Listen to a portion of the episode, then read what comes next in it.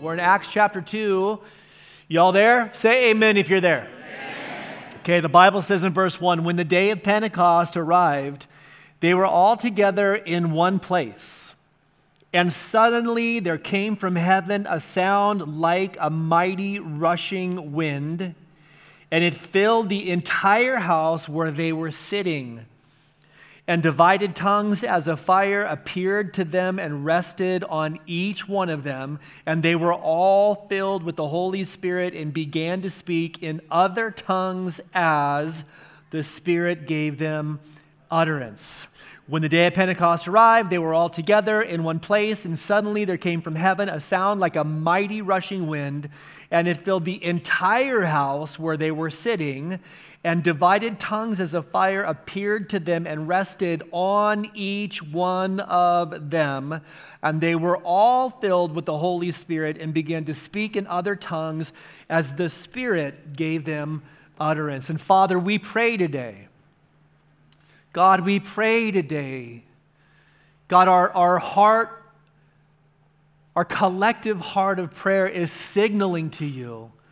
God, we want to engage in your presence. God, we want to be connected to you and to what you're doing today. We don't want to just be present in the room without engaging into your presence. And Father, we pray that as we are praying and engaging in your presence, that you would mercifully and graciously pour out your power upon our lives. God, that there would be the moving of your spirit as of a mighty rushing wind. And God, every gift, every child of yours that is a gift bearing son or daughter of the living God would be empowered for the ministry that you've called them to. In Jesus' name, amen. You can have a seat today. Life hack Lifehack says the top three steps that you need to take to bring your dreams to pass. Are you ready for this? The top three steps that you're like, what does Lifehack know? Let me tell you what Lifehack knows. The top three steps you need to take to bring your dreams to pass are number one, be confident and positive. Number two, visualize your dream. And number three, this is deep wisdom uh, from the deep well of Lifehack make every step fun. Make every step fun. So, to bring your dreams to pass, Lifehack says, be confident and positive, visualize your dream, make every step fun. I think that the second step there, uh, visualize your dream, has been really popularized in our culture today. Maybe not in those words. Uh, you might be uh, familiar with a, a, a, more prominent word that's used today when talking about bringing um, your dreams to pass through visualization. The word's called manifesting or manifest. Have you heard that word kicked around today? Anybody raise your hand if that's you? All right, well, you all learned something today. Here, here you go. The idea is this that you can use your thoughts or feelings and beliefs to bring something into the physical realm, to, to make it a physical reality. This philosophy has been popularized by people like Oprah, Conor McGregor.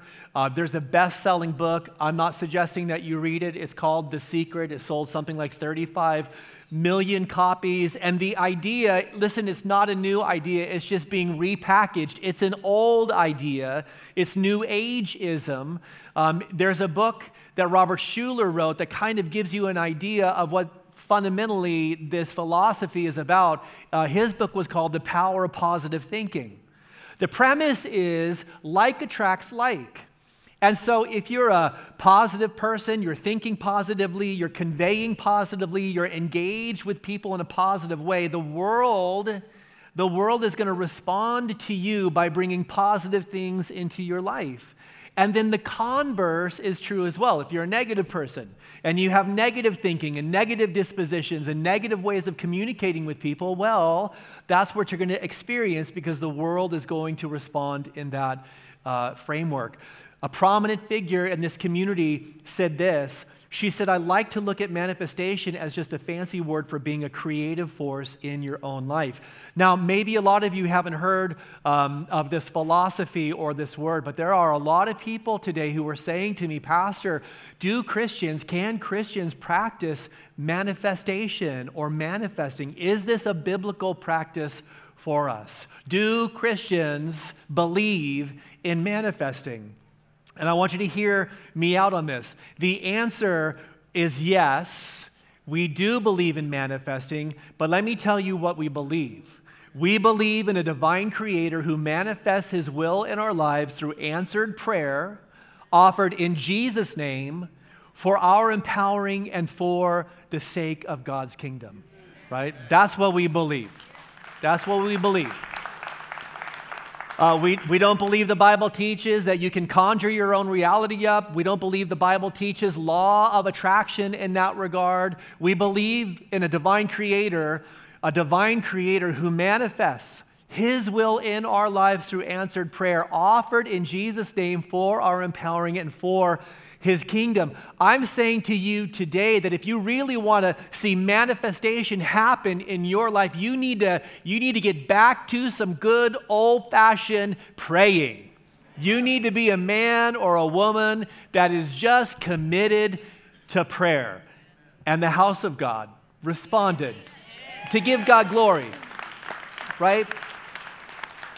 Because the thing is this we're talking about being a strong church. And if you read the book of Acts, how many of you have read through the book of Acts? Raise your hand. All right. You know that the church, the early church, was strong. I didn't say to you the early church was perfect.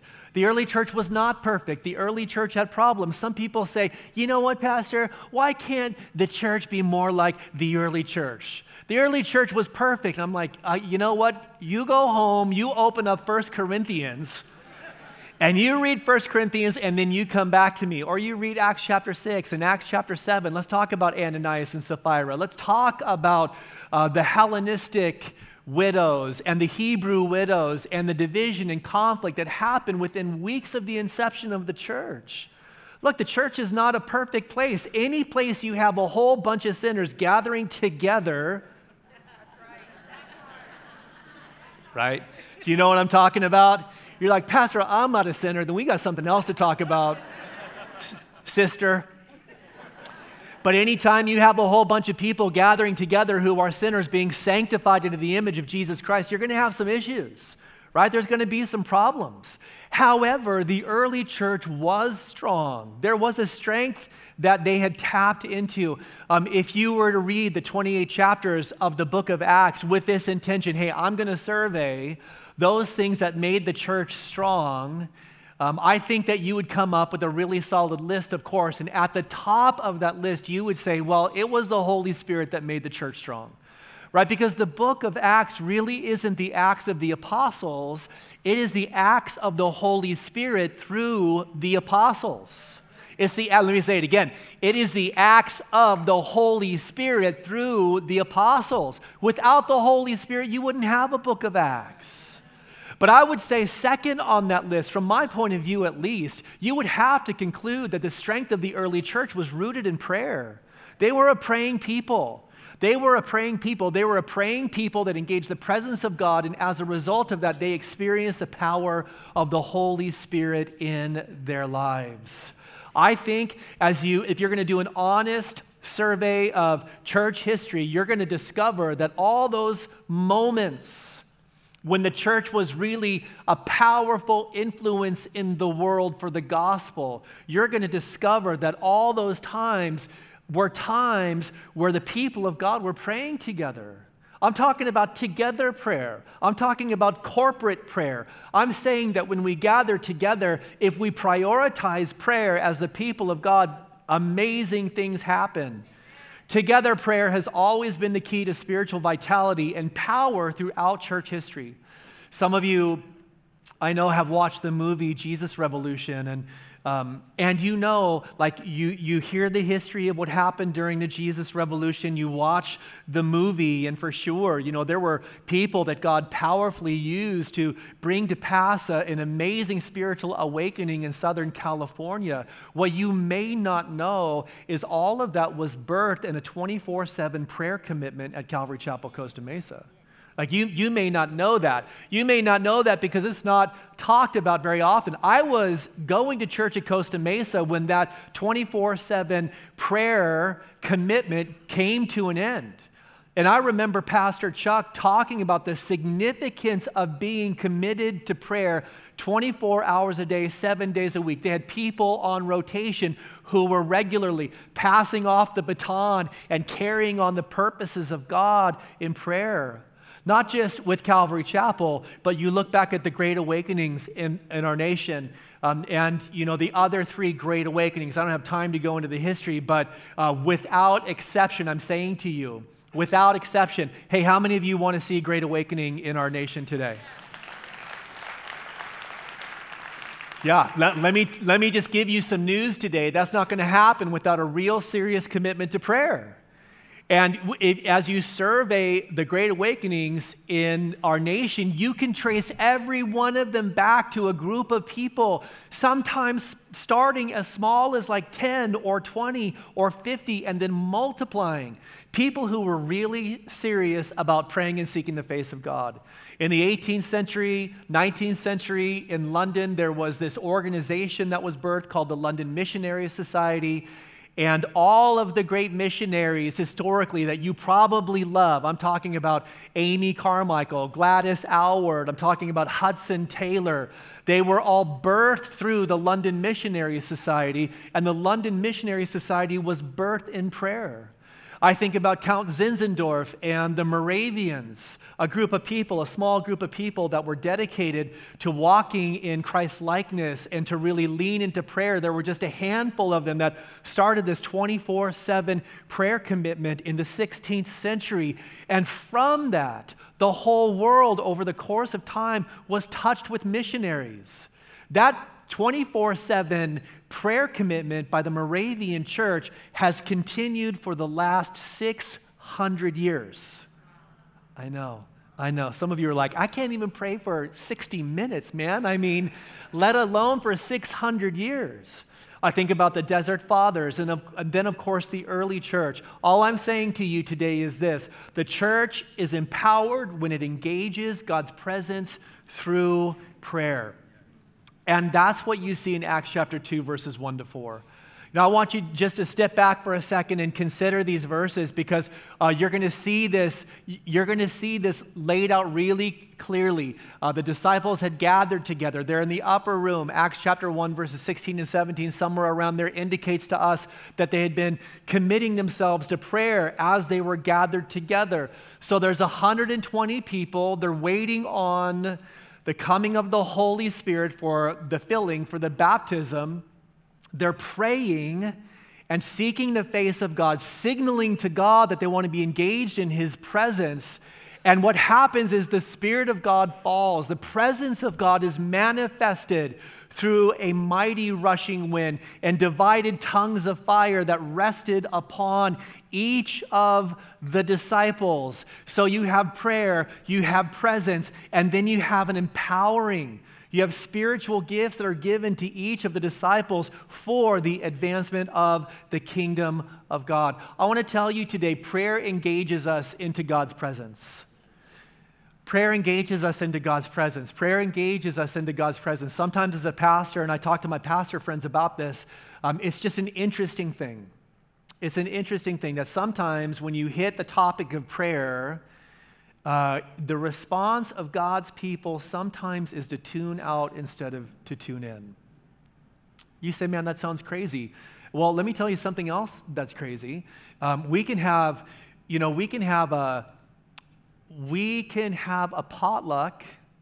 We can have a meeting and say, hey guys, guess what? We're also going to have food. Julie's laying out watchdogs, and you know the guys are going to come, grandpa, uncle, brother, whatever, however it works.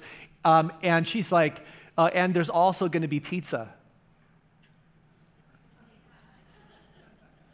Because you know how it is, food draws people, right?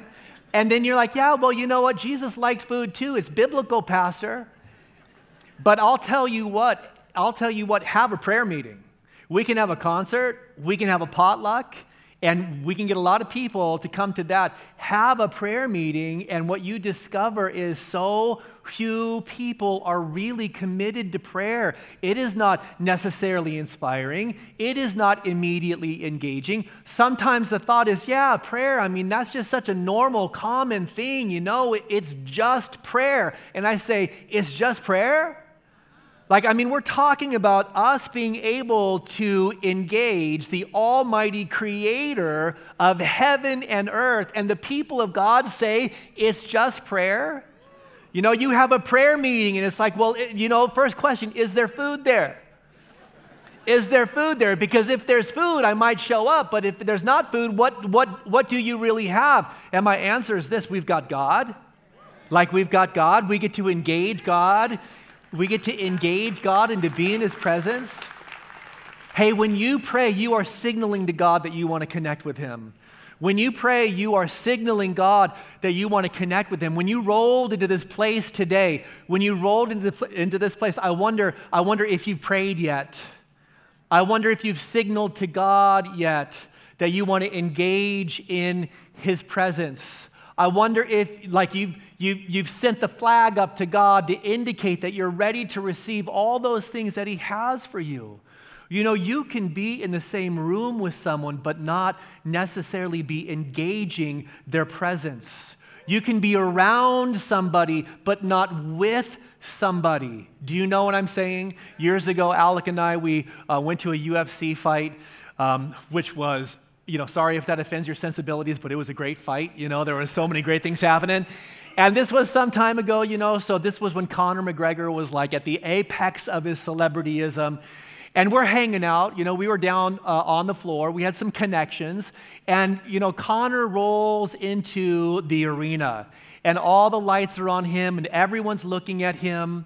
And you know, um, there's a lot of other stuff that's happening, but man, when his presence was in the room, it was palpable. You could see people were attracted to his presence, and you could feel, you could feel his presence even though you weren't um, connected to him. Well, we had a connection, and so, you know, we were marched on over to Conor. We got to meet him, put his arms around us, and uh, then I took him out. No, I, I didn't take him out, obviously. And we got a picture, and I'm just telling you the difference of like of, of being in a room where his presence was. The difference between that and stepping into his space and engaging him was significantly different. Significantly different. You say, well, why are you saying that today? Because there's a lot of people that are in a room who are experiencing the presence of God in other people's lives, but not their own. Like you can be in this house, you can be in this room and yet not necessarily engaging God. God wants to be engaged by you. You say, Well, how do I engage God? You engage God through prayer. You're in the right place. You're in the right place, but are you engaged with God in His presence? You know, Jesus, He cleansed the temple twice and there was one time that he cleansed the temple and he made a real significant correction for the people. He said, You know what? This house is supposed to be called a house of prayer for all the nations, but you have made it a den of thieves. You know, the temple, the gathering place of God's people, this is supposed to be where people come and connect to God. You got, but you got everything else going on here except real engagement, real connection. You've created a situation where the people are in the right spot, but they're not engaging God. Now, let me tell you something. Today's temple is not a physical building, today's temple is God's people. We are the, we are the, the, the house of the living God corporately together. And so the correlation today is this it's not what's happening in the building, it's what's happening in our corporate gathering, person to person, together as a people? Are we prioritizing prayer? Can we say that this is a house of prayer? Do we have everything else going on, but not really prioritizing prayer among us? Because it's not supposed to be a house of entertainment, it's not supposed to be a house of intellect or activism or ritualism or sacrifices. This, first and foremost, is to be a house of prayer. Prayer engages your spirit with God. You know, when you came in today, when you were getting out of your car, were you praying to God and saying, God, I want to I want to engage your presence today? God, I want to engage your presence today. I'm getting out of the car. You know, I'm, I'm walking in to get a cup of coffee from beyond. And all the while, you're like, God, please, my hands are open. My heart is open. My ears are open. I'm ready. God, I'm ready to receive what you have for me. God, you have my full attention. I, I, need your correction. I need your encouragement. I need your strengthening. God, I need you to search my heart. I want to engage in your presence, and I don't want anything getting in the way of engaging in your presence. I don't want anything to come between you and me. And so, Father, like David said, search me and know me. Try me and show me if there's any wicked way within me. God, I pray today before I even get into the lobby, Lord, I don't have much to offer. You know, I'm just I'm just me, but God, I know you can use just me. And so give me a divine appointment. God, send me to somebody that needs an uplifting. There's a lot of suffering and discouragement in the world today, and I'm not just coming to get God, I want to come to give. God, when I sit down, divinely appoint the person that's supposed to sit next to me so I can do more than just shake the hand and say hi to them. I can get to know them. I can ask them what they need prayer for. All I'm saying, do you guys know where I'm going with this? The fact is this we can roll in, we can consume, and we can roll out and never even once pray to God. You say, well, wait a minute, Pastor, you prayed. That's your job. the, the worship leaders are praying. You know, I mean, people are praying, and, and it's good for other people to pray for you, but other people can't do your praying for you. Other people can't do your praying for you. No, you and I need to be praying and seeking God's face. This is the thing about prayer God hears, God hears us. Prayer makes no distinction between intellect, wealth, beauty, influence, network. Prayer makes no distinction between those who don't have and those who do have. It makes no distinction between those in power and the powerless. God hears everyone who is willing to engage his presence through prayer. And so I'm just saying right now, right now, as you pray in faith through Jesus Christ, because you know faith is the language of prayer, right now, as you pray, the Almighty, transcendent God hears your prayers. I'm pausing on that. And I'm getting a drink. You let that soak in for a moment, all right? The early church prayed because they were desperate to engage God's presence. Pause. The early church prayed, they prayed all the time because they were desperate to engage the presence of God. Remember, from the early church point of view, Jesus lived a perfect life.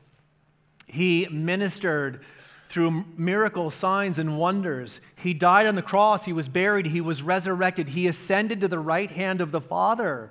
They lost the physical presence of Christ. So, how did they engage the presence of God? Well, they did that through prayer. Acts chapter 1, verse 14 says this the Bible um, talking about the early church, all these, the Bible says, all these with one accord. Doesn't say in one accord, doesn't say in a Honda Accord. First service didn't even laugh at that. I'm like, you guys need to lighten up, man. You guys seriously got a problem. All these with one accord, check this, I, I, love these words out. We're devoting themselves. Such a good word, right? We're devoting themselves. What are you devoted to? What are you devoted to today? Man, we can be devoted to our clothes and our wardrobe, our cars and our homes and our job and our ambitions and our upward mobility. Man, they were devoting themselves to prayer together with a woman, with the women and Mary, the mother of Jesus and his brothers. And then it goes on to say, um, after Peter's preached, 3,000 have been um, born again. The church is growing exponentially, and they devoted themselves to the apostles' teaching and the fellowship, to the breaking of bread and the prayers. So the early church was desperate to engage the presence of God, and they did that collectively by praying together. I want you to notice as well, they also prayed when there were problems. They prayed when there were problems. The early church had a lot of problems, there was a lot of issues. There was a lot of persecution. What I love about the early church was their reflex in suffering and difficulty was to pray. Their reflex was to pray when there was adversity, when there were challenges, when there was opposition from the government, when there was opposition from the religious leadership. You know, their reflex wasn't activism. Their reflex wasn't to trust in their own abilities or influence. Their reflex was not to trust in their connections because the early church did not have political or religious connections.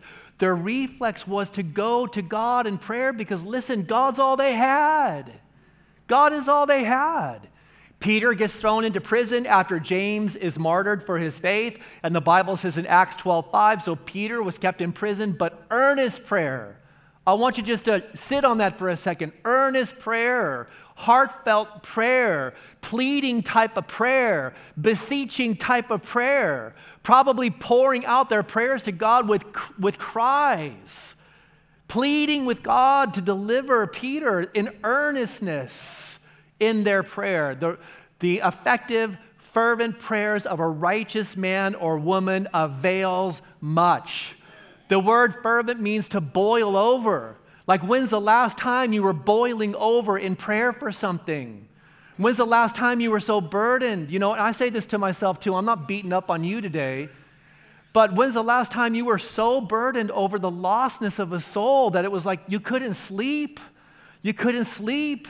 You're just pouring your heart out in prayer to God. You know, that's earnest prayer. And then, you know, the answer to it, Peter is miraculously delivered. And so he comes to his senses. When he realized this, he went to the house of Mary because that's where all the praying happened. The mother of John, whose other name was Mark, where many were gathered together. And what were they doing? They were, yeah. Hey, my hope after this message is that our prayer meetings are going to be filled to overflowing. I just, I just have to tell you. And if they're not, I'm hunting you down. Like that's just, that's what's going to happen. And listen, not only that, but um, they've been ministering, they've been preaching, the church has been growing, there's been huge opposition. Acts chapter 4, verse 31. I mean, they've been persecuted for their faith, they've been beaten for their faith. What do they do? The Bible says, and when they had prayed, and when they had prayed, the place in which they were gathered together was shaken, and they were all filled with the Holy Spirit. And what did they do? They continued to speak the word of God with boldness. Look, I told you before we started this point that all the early church had was God. Like they didn't have anything else to lean on or rely on or look to. All they had was God. And I just would say to you, God was enough for them right? I mean, they've got all this persecution. The, the Roman government is totally against them. The Sanhedrin is trying to wipe them off the face of the earth. And if you go back and you read this prayer, like they're not on their heels, they're not in hiding, there's not a lack of courage, they're not living in fear. They're not like throwing their hands up in the air saying, Oh God, what are we going to do now? Look what the government's doing to us. No, you go back and read that prayer because they, they they recount Psalm 2 to God and they're, and they're like, hey, listen, you know what? You hold the nations in derision.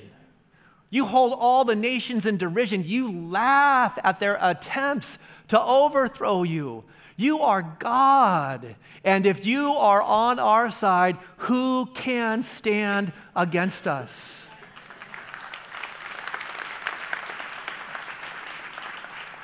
I'm just, I'm saying to you today, the disposition of prayer reminds us that, that, you know what, we don't need anyone or anything else except God. We live in a culture where we've got so much, y'all. We got so much, right? We have so much that we can lean on and rely on. Our reflex oftentimes isn't to turn to God immediately. Why? Because we've got money, we've got resources, we've got access to resources. You lose your job. Hey, that's not good, but at least I've got unemployment. The government will take care of me. Hey, you know what? Before the government takes care of you, God wants to take care of you. And I'm not, I'm not, I am not against unemployment or government help in that regard. I'm just saying, you know, the tendency sometimes is this we don't look to God first.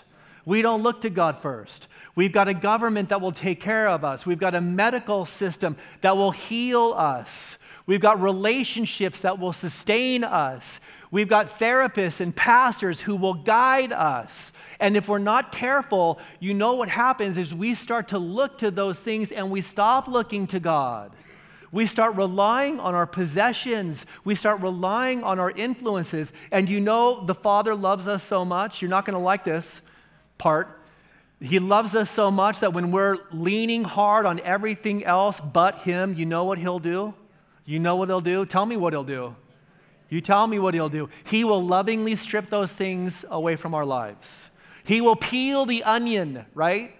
And you know, he's patient and he's gracious and he doesn't do it all at once. He's doing this to get our attention because he's a jealous love for us. And he doesn't want us leaning on anything but him. And so, one thing by one thing, he'll start pulling away until we recognize and realize that he is the only one worthy of our trust and faith. There's only one. There's only one today that's worthy of you building your life upon. There's only one today who has spoken words that will sustain you in the midst of the storm. Everything else is like shifting sand. Look, if you're going to lean on everything else, I'm telling you, all that stuff can be gone in a moment. It can be gone in a moment. He's the only one who is the same yesterday, today, and forever. All flesh, all grass all flesh is like the grass, and the beauty of it like the flowers of the field. The grass withers, the flower fades away, but the word of our God endures. It endures forever. The, the other thing I want to point out to you is this when they were serious about praying, the, the devil pursued them. The devil pursued them. Hey, listen, if you're a prayer less lukewarm Christian, you're right where the devil wants you. You're right where the devil wants you. You're no threat to the kingdom of darkness. You've forgotten that we don't battle against flesh and blood, but we battle against principalities and powers.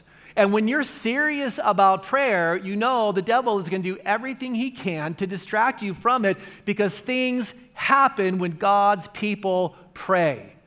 And Paul, Paul knew this, all right? I'm not saying he learned it, but I love the story in Acts chapter 16, 16. Paul's, um, the Bible says let me just read it to you. As we were going to the place of prayer, Paul's in Philippi, and he's looking for where God's people are gathered together. The scripture says, as we were going, this is Luke, to the place of prayer, we were met by a slave girl who had a spirit of divination and brought her owners much gain by fortune telling. So, in other words, Paul and Silas and Luke are like, man, we're going to go to the place of prayer. We're going to pray. And the devil's like, no, you're not. No, you're not. I'm going to send a little demon possessed girl, and she's going to follow you all around, and she's going to annoy you so much that you are distracted from prayer. Because the adversary knows, like I said, that when God's people pray, things happen. The devil doesn't want you meeting God in prayer. And so the devil is more than happy to meet you on the way, to distract you. When you dedicate yourself to prayer, I'm telling you, you're going to run across demons. You're going to run across distractions.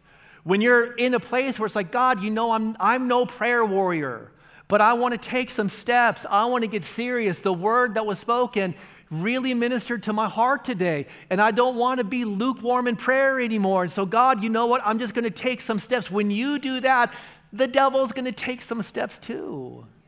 And I'm not the guy who's always looking for Satan underneath the rock, but I'm telling you, when you commit to prayer, to engage the presence of God, and to be empowered by the Spirit of God, all hell's gonna break loose.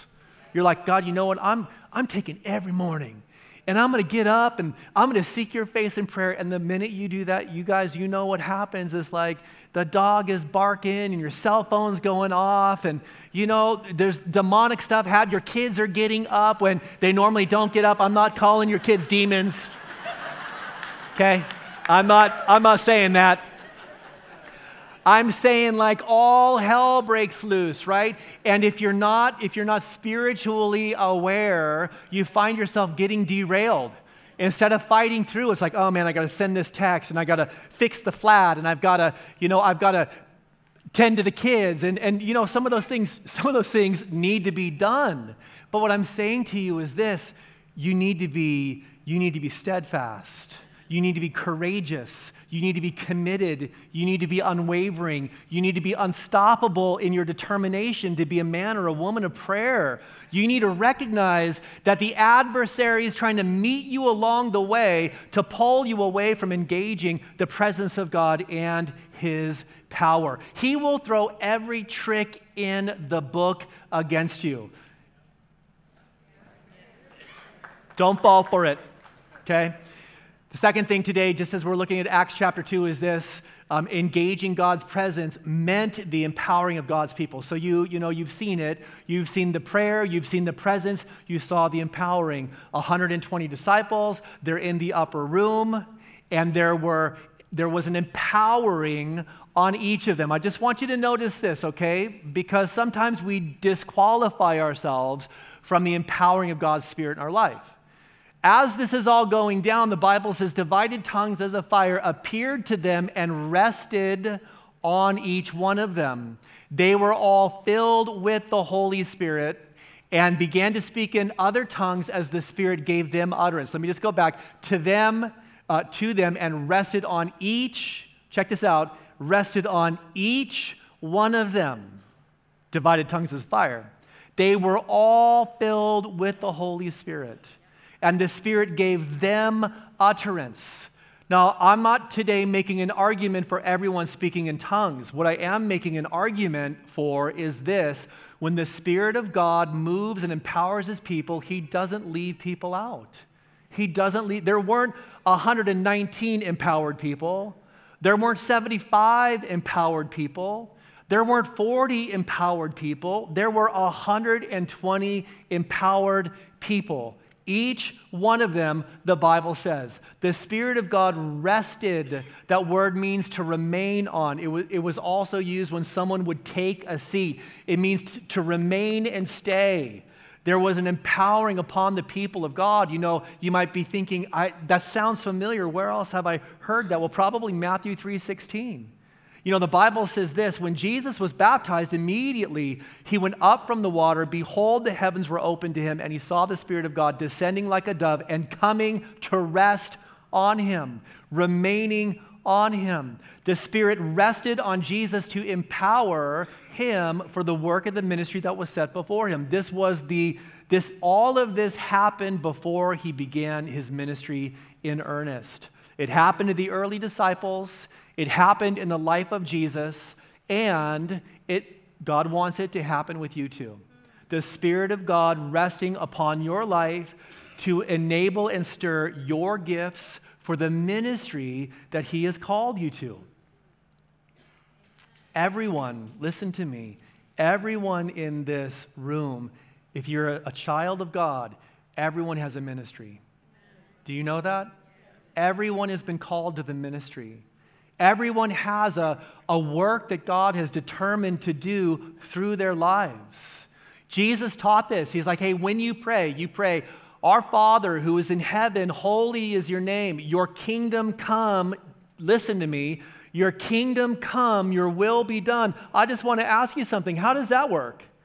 How does his kingdom come? How is his will done? Through your life through your life. Look, when Jesus taught his disciples to pray that, they were, he didn't teach them to pray, hey, listen, you know, make, put, ask God to do it, put the whole thing on autopilot and make it happen. No, there's an alignment in that prayer. There's a personal alignment. There's not just a, hey, God, make that happen. It's, God, here I am. Make that happen through me. Make that happen through my life. You say, Well, I've been wanting that to happen. I want to have a ministry someday. You know, I'm waiting for that. And I say to you, What are you talking about? What are you talking about? You're waiting for it. Your ministry is right before your face. Your ministry is in your life right now. If you're a student going to school, guess what? those students and those teachers are the ministry that God has given to you.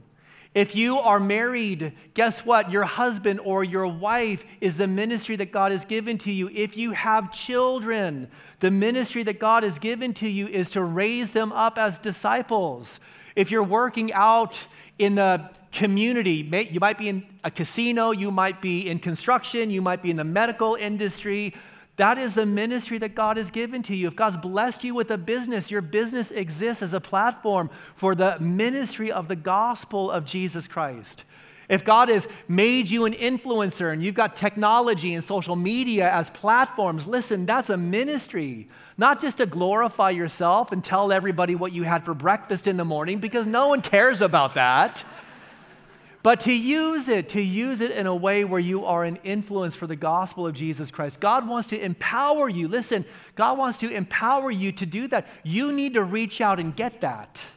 You need to stretch out. You need to demonstrate to God that that's what you want in your life. Sometimes it's like, hey, yeah, you know what, God, if you could do it, that'd be cool. Make it happen. See you later. I've got a lot of other things that I need to do today. And God's like, no, how serious are you? How serious are you about seeing my kingdom come through your life? The Israelites were blessed with manna from heaven, but remember, God didn't say, hey, put the plate outside the tent, and when you wake up in the morning, all the manna will be gathered for you. He's like, no, you need to get up.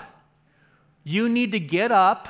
Listen, you need to get up and you need to walk out and you need to gather it yourself. You're going to have to stretch out your arms. It's going to take some action. It's, it means activity, it means your personal engagement. And the way that you engage in the calling of God on your life demonstrates it demonstrates how much you love him and how serious you are about his purposes. Prayer is you stretching out in faith. Prayer is how you reach for the empowering, starting every day with God, here I am. Show me your will, give me your ways, guide my steps. Here's my mouth, my hands, my arms, my feet. Use me for your purposes. That means that it happens in the good times, and it means it happens in the hard times too. We've got some people in this room today that are going through hard times.